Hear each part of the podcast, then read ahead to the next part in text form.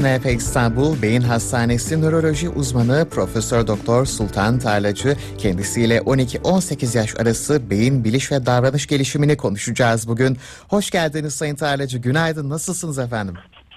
Hoş bulduk. Teşekkür ediyorum. Çok iyiyim. Sağ olun. Sizin konuşmanız ve sesinizle de enerjimiz arttı sabah sabah. Teşekkür ediyoruz. E, sizin de tabii enerjik bir ses geliyor gayet. E, karşılıklı güzel bir program olsun ve yararlı olsun dinleyenlerimize diyelim. Ve tabii ergenlik gerçekten e, sıkıntılı. Yetişkin her bireyin yaşadığı bir hayatının bir dönemi. E, peki ergenlikte duygusal, düşünsel ve davranışsal değişimler nasıl oluyor acaba? Şimdi tabii evet dediğiniz gibi bu dönem hakikaten e, benzersiz duygu dalgalanmalarının olduğu, işte aileyle çatışmaların olduğu, öfkenin ve stresin e, yoğun olarak e, kabardığı, ortaya çıktığı bir dönem olarak görülse de aslında aslında ergenlik çocuğun kendi kimliğini bulduğu, fıtratına uygun, mizacına uygun kimliğini bulmaya çalıştığı bir dönem. Hı hı. Ve aynı zamanda da hem birey olarak kendinin kimliğini bulmaya çalıştığı hem aynı zamanda da akran ilişkileriyle de sosyal kimliğini oluşturmaya ve çalıştığı bir e, aslında bir geçiş dönemi ve hızlı bir dönem aslında ve insan yaşamının süresine bakıldığı zaman çok kısa bir sürede e, 3-5 yıllık bir süreç içerisinde kimlik kazanma arayışının aslında e, yansıması. Öyle öyle kabul etmek lazım. Yani bütünüyle sadece çatışma, öfke, duygu dalgalanmaları ve e, stresin olduğu bir dönem olarak bakmamak lazım. Aslında bir Tabii. değişim, dönüşüm dönemi, kozadan çıkma dönemi diye düşünmek daha uygun olabilir. Evet. E burada tabii ergen beyninde bir değişim söz konusu mu? Bu dönemde beyin gelişimi, beyin yapısı nasıl şekilleniyor? Hı hı.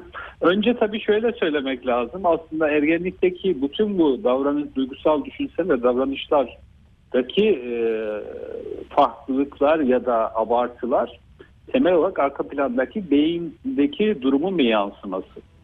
Hani e, Freud'un kızı var Anna Freud. O der ki ergenlikte normallik ve çocuğu normalleştirmeye çalışmak anormaldir. Yani bu kadar e, ciddi bir farklılık hissettirir. Fakat bu anormallik gözüken anormalliğin esasında arka planında beynin gelişimi var. Ergenlik döneminde e, hepimiz tabii bu dönemleri yaşadık, geçtik. E, çocuklarımıza da aynı şey oluyor.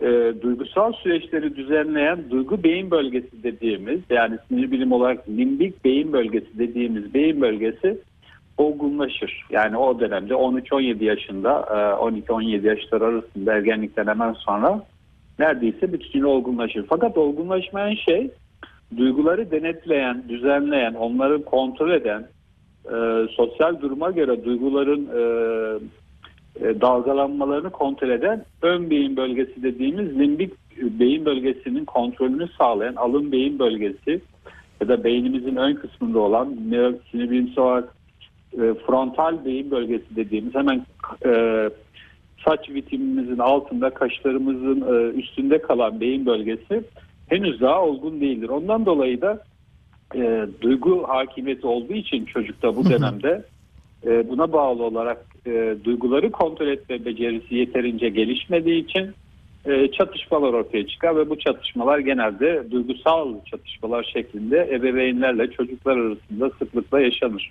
Evet. Tabii öte yandan şöyle bir önyargı da var ergenlere karşı. İşte ergen bireyler asla söz dinlemezler, bu dönemde asidirler gibi. Gerçekten bu e, böyle mi yoksa bir şehir efsanesi mi? Şöyle bir durum var. Şimdi ergenlerin beyninin e, duygusal kısmı evet olgunlaşmış ve duygu hakimiyetinde çocuklar. Yani du- çocuklar derken e, duygunun hakim olduğu bir dönem aslında ergenlik. Akıl ve mantığın ya da beynin ön kısmı akıl ve mantık ve kontrolü sağladığı için e, henüz daha olgunlaşmamış. Onun olgunlaşması beynin ön kısmının akıl mantığı karar verme, gelecekle ilgili e, riskleri tahmin edip çıkarım yapma, e, ahlaki normlara uyma, sosyal normları içselleştirme beyin bölgesi bizim beynimizin alın kısmı. Bunun olgunlaşması 21 yaşını falan buluyor. Hatta erkek çocuklar, erkeklerde 21 yaş e, ortalama olarak erkek ve kız, kızlarda 21 yaşını buluyor maturasyonu. Hatta erkeklerde 24 yaşa kadar uzuyor aslında beynin bu ön bölgesinde olgunlaşması. Dolayısıyla 13 yaşında, 12 yaşında, 15 yaşındaki bir çocuk ergenliğe girmiş ve o süreçte olan bir çocuk açısından bakıldığı zaman e, bu e, bölge olgunlaşmadığı için alın beyin bölgesi duygu hakimiyetinde oldukları için aldıkları kararlarda, yaptıkları eylemlerde hep duygusal içgüdüyle hareket ettikleri için akıl ve mantıklı ki ebeveynler, o beyin bölgeleri olgunlaşmış ebeveynler 20 yaşını 24 yaşını geçmişler. Dolayısıyla çocukların aldığı bu duygusal kararları akıl ve mantıkla değiştirmek, onları kontrol etmeye çalışmak, çalışmak ebeveynler açısından zor olmakta ve bu da çatışmaya neden olmakta aile içerisinde. Yani ebeveynler aslında mantıksal söz dinlemeyebilir, e, ulaştıramayabilirler e, e, çocuklarına fakat duygusal olarak yaklaştıkları zaman bu onlara ulaşır. Yani ergenler söz dinlerler ama duygusal söz dinlerler. Mantıksal sözü pek algılayamazlar. Öyle demek belki daha doğru olabilir. Evet. Her çocuğun da yapısı tabii bir değil. Hatta aileler o çocukları örnek gösterirler. Ergenlik dönemini daha sakin bir şekilde e, geçiren çocukları örnek gösterirler. Daha e, diyelim hmm. asi olan yaramaz çocuklara. E, gerçi herkesin yapısı tabii farklı ama e, bunu da kontrol etmeleri belli bir yere kadar tabii. E, bu dönemde beyin gerçekten farklı bir şekilde işliyor ve gelişiyor. Sizin de bahsettiğiniz gibi. Tabii ahlaki gelişim de aslında söz konusu olduğunda işin seyri biraz değişebiliyor. Çünkü burada toplumsal normlar da var. E, bu gelişim süreçte bu ergenlik sürecinde nasıl şekilleniyor acaba? E, oraya geçmeden şeyi söyleyeyim. Orada çok güzel değindiniz. E, yani şöyle çocuklar ergen de olsa, küçük de olsa, büyük de olsa ana anne babaların genlerinin yarısını alıyor. Dediniz ya yani sonuçta mizaç ve fıtrat. Yani doğuştan evet. gelen mizaç ve fıtrat anne babanın yarısıdır. Yani sonuçta e, leylekler getirmediğine göre çocukları genler alındığı için e, anne babanın duygusallığı, davranışları, tavırları aslında kısmen çocukta da vardır. Dolayısıyla çocuk zor çocuksa aslında anne babanın da bir zorluğu vardır. Evet. Hatta zor çocukların anne babaları çocuklar zor olduğu için yani daha düzensiz yerler daha çok e, ağlamaya ve duygusal çatışmaya eğilimlidirler. E, anne babaları da bunlardan uzaklaşmaya meyleder. Çünkü yapıları da onu kapsayıcı şekilde olgunlaşmamıştır mizaç olarak, fıtrat olarak. Evet. Şöyle şimdi ahlaki gelişim açısından bakıldığı zaman aslında yani çocuğun tabii e, yaş grubuna bakıldığı zaman ahlaki gelişiminin de tabii belli evreleri var. Bu bizim 0-9 yaşı dediğimiz yaşta da aslında çocuğun kendine ait bir ahlaki yargısal dönemi var. Fakat burada daha çok yani saf çıkarcı diye adlandırılır psikolojide nerede yararı görürse o onu değer olarak kabul eder. Fakat özellikle 10 ile 18 yaş arası bizim geleneksel düzey dediğimiz ahlaki normların yerleşmeye başladığı düzey. Bu dönemde çocuk kendinden beklenen toplumsal rollere yavaş yavaş uyum sağlamaya çalışır. Ama şunu da düşünür yani benim açımdan en iyi davranış başkalarını mutlu eden davranış. Ve e, bu sebeple de iyi çocuk olma eğilimi e, taşırlar genelde e, yaşları gereği ergenlik dönemindeki çocuklar eleştiriden kaçınmaya çalışırlar ve kendilerini kabul ettirmeye çalışırlar. E, tabii burada bir toplumsal düzen var, kurallar var. Buna bağlı olarak da daha çok böyle cezadan kaçınmak açısından bir e, kendilerini kabuk içine hapsetmeye çalışırlar. Ama tabii esas ahlaki olgunluk dediğimiz şey 19 ile 21 yaş arası. Yani beynin ön bölgesi dediğimiz ahlaki normları tutan, toplumsal normları tutan beynin alım bölgesinin olgunlaşmasıyla olur. Bu dönem olgunlaştığı zaman artık birey toplumsal ahlaki normlar, evrensel ahlaki kurallara doğru uzanır ve e, artık sadece birey değil evrensel ilkelere uyum gelişir. Fakat tabii burada e, özellikle 13-17 yaş e, demin de söylediğim gibi akran ilişkilerinin, sosyal grupların, arkadaşlık ilişkilerinin de geliştiği bir dönem olduğu için ve kişiyi şekillendirdiği için bazen riskli davranışlar da bu dönemde ortaya çıkabiliyor. Evet. E, bu riskli davranışlar mesela 13-17 yaş yani ergenlikten hemen sonraki dönem ve e, sonraki 3-5 yıl özellikle e, risk almaya meyilli oldukları için madde bağımlılıklarının en çok başladığı evet, yaş. Maalesef. Bu nedenle ailelerin dikkat etmesi gerekir.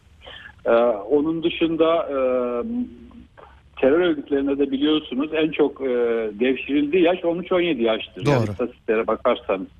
Bunun da sebebi o, o dönem tamamen duygusal dönem. Risk alma davranışının çok ön plana çıktığı, akıl ve mantıksal e, iknanın çok işe yaramadığı bir dönem. Bu dönemlerde daha çok ödül ve ceza işe yarar duygusal etki üzerinden. Yani ödüllendirmeyi tabii tercih etmek gerekiyor cezalandırma yerine. Ee, onun dışında mesela yurt dışındaki istatistik çalışmalar var Amerika'da. Ee, mesela 13-17 yaş kız çocukların en çok istenmeyen gebelik olduğu dönem. Yani sebep bu beynin ön kısmı henüz gelişmediği için yaptıkları eylemlerin işte risk alma davranışının sonradan getireceği sonuçları tahmin edemezler. Yani bir maddeyi merak ediyor ama aldığı zaman sonra onun cenderesinden kurtulamıyor. Çünkü onun doğacağı sonucu uzun vadeli düşünemiyor. Doğru. Dolayısıyla özellikle 13-17 yaş riskli ve kritik bir dönem olduğu için ebeveynlerin, ailelerin bu konuda daha böyle bir gözetmen olmaları gerekiyor aslında bu dönemde çocuklar üzerinde. Evet, dikkatli gitmeleri gerekiyor. Gerçekten o ilişkinin, sağlam ilişkinin de önemi her zaman öne çıkıyor. Tabii 18 yaş bir sınır aslında. Birçok e, yasal konuda o engellerin kalktığı bir yaş. E, beyin reşitliği konusunda yine de 18 yaş bir sınır mıdır? E, reşit beyin diyebilir miyiz? Tabii biyolojik gerekliliklerle birlikte bu sınırın da aslında netlik kazanıp kazanmadığı çok tartışılıyor. Siz bu konuda ne düşünüyorsunuz acaba Sayın Tarlacı? Şimdi normalde biliyorsunuz e, hukuksal olarak 18 yaş reşitlik sınırı, sınırı kabul ediliyor. Yani ne demek bu akli melekeleri yerinde yaptığı eylemlerin sorumluluğunu tam olarak alabilecek yaş olarak kabul ediliyor hukuksal olarak. Ama aslına bakıldığı zaman tabii kişiden kişiye, bireyden bireye, toplumdan topluma bunların e, yani reşitlik, akli bali olma, akli e, yeterlilik durumu değişebilir. Fakat beyinsel bakıldığı zaman aslında e, birçok çalışma yapılmış. Beynin e, olgunlaşması dediğimiz yani e, akıl ve karar verme sürecimiz beynimizin ön kısmında frontal dediğimiz alın beyin bölgemizde e, oluşuyor aslında. Alın beyin bölgemiz bizi insan insan insan yapan bölge. Ahlaki normların, toplumsal kurallara uymanın, kendimizi başkasının yerine koyma, onun gözünden kendimize bakma, e, empati kurma becerisinin, geleceği planlama, e, duygularımızı kontrol eden beyin bölgesi. Dolayısıyla bura ne zaman olgunlaşıyor diye sorduğunuz zaman beyinsel olarak burası ortalama 21 yaş olgunlaşma yaşı. Hatta o çalışmalarda çıkan şey şu kız çocuklarında 21 yaşında olgunlaşıyor. Erkeklerde bu beynin olgunlaşması 24 yaşına kadar varabiliyor. Yani aslında e, beyin açısından bakıldığı zaman beynin bu ön bölgesini aslında e, reşitlik yaşı olarak kabul edilebilir bir yaş. Hatta Amerika'da bazı yerlerde e, 21 yaşı olmadan alkol ve sigara satışı sağlığa zararlı olduğu için mesela Doğru. yapılamıyor, yapılmıyor. Bazı eyaletlerde böyle 21 yaş sınırı var. E, ama tabii her yerde aynı değil. Dolayısıyla beyinsel olarak bakıldığı zaman aslında 21 yaş ve maturasyon yaşı hatta bunu bizim belki şeyden de görmemiz mümkün. Bizim geleneklerde vardır ya askere gitsin de bir gelsin görelim. yani o yaş dönemini bir devirsin bir geçsin de bir bakalım olgunluğuna gibi. Ee, Dolayısıyla 21 yaş olarak bakmak lazım. Evet 21 ve tabii erkeklerde de 24 yaşına kadar uzadığını söylediniz. E, Gerçekten Evet. bu da çok e, muallakta bir e, durum çünkü birçok e, bilim camiasından olsun psikolojik e, açıdan bakıldığında olsun e, farklı cevaplar da alınabiliyor. Ama tabii bu sürenin gittikçe ileride doğru gittiğini de söylemek mümkün. E, şu süreçte özellikle günümüz dünyasında e, çok daha geç e, ergenleştiği, çok daha geç yetişkinleştiğini söylerler ergenlerin. O, o geç Doğru, olgunlaştığını doğru. söylerler Evet, evet. daha doğrusu geçmişe göre. E, bu konunun da tabii muhakkak ki aslı asları vardır diye düşünüyoruz. Şöyle bir durum var. Normalde ergenlikteki bu risk alma davranışı dedik ya her her şeyi deneme, yenilik arayışı, e, dışarıya dönüşlük, akran ve sosyal gruplara katılma, işte e, onlarla bir araya daha çok gelip evden uzaklaşma ve çatışma yaşama aslında biyolojik olarak evden ayrılmanın ve çıkışın bir şeyidir. E, ne derler? Emaresidir, İşaretidir. göstergesidir. Evet. Emaresidir, evet göstergesidir. Fakat biliyorsunuz modern toplumlarda e, çocuk sürekli aile içerisinde bulunuyor. Yani ergen olduktan sonra da, erişkin olduktan sonra da. Doğru. Dolayısıyla dediğiniz gibi bu ergenlik sürecinin hem çatışmalarını arttırıyor hem de aynı zamanda e, matürasyon ya da olgunluk dediğimiz o reşitlik yaşında aslında biraz daha da ileriye taşıyabiliyor. E, dolayısıyla dediğiniz haklısınız. Evet doğru. Özellikle 13-17 yaş arasındaki tehlikeye de dikkat çektiniz Sayın Tarlacı. Peki bu dönemde aileler neler yapabilirler acaba? Çünkü denetlemek mümkün değil yüzde yüz. E, tabii zaten olmasını da istemediğimiz bir durum aşırı kontrolcülük. Ama zararlı alışkanlıklarda kazanmasını istemiyor diyelim aileler. Bu dönemdeki yaklaşım ne derece olmalı? Bu bilişsel ve davranışsal gelişim açısından da sağlıklı ve olma, ilerlemesi açısından da. Şimdi bu dönemdeki tabii çocuğun 13-17 yaşındaki e, psikolojisini ve beynini düşünerek davranmak lazım. Öncelikle e, bu yaştaki çocuklar tamamen e, duygu egemenliğinde olan çocuklar. Yani mutluluğu abartılı yaşarlar, öfkeyi abartılı yaşarlar, risk almayı abartılı yaşarlar ve çatışmaları da abartılı hissederler ve yorumlarlar. Mesela birçok çalışma yapılmış. Özellikle mesela 14 yaşındaki çocuklar 11 yaşındaki çocuklara göre aileleriyle daha çok çatışma yaşadıklarını ifade ediyorlar. Fakat ailelere sorulduğu zaman ve aileler izlendiği zaman aslında aileler 11 yaşındaki çocukları daha çok kontrol ediyorlar. 14 yaşı daha çok serbest bırakmış görünüyorlar. Yani demek ki burada bir e, çocuğun kendi algı dünyası var. Yani kontrol edilme ve algı dünyası.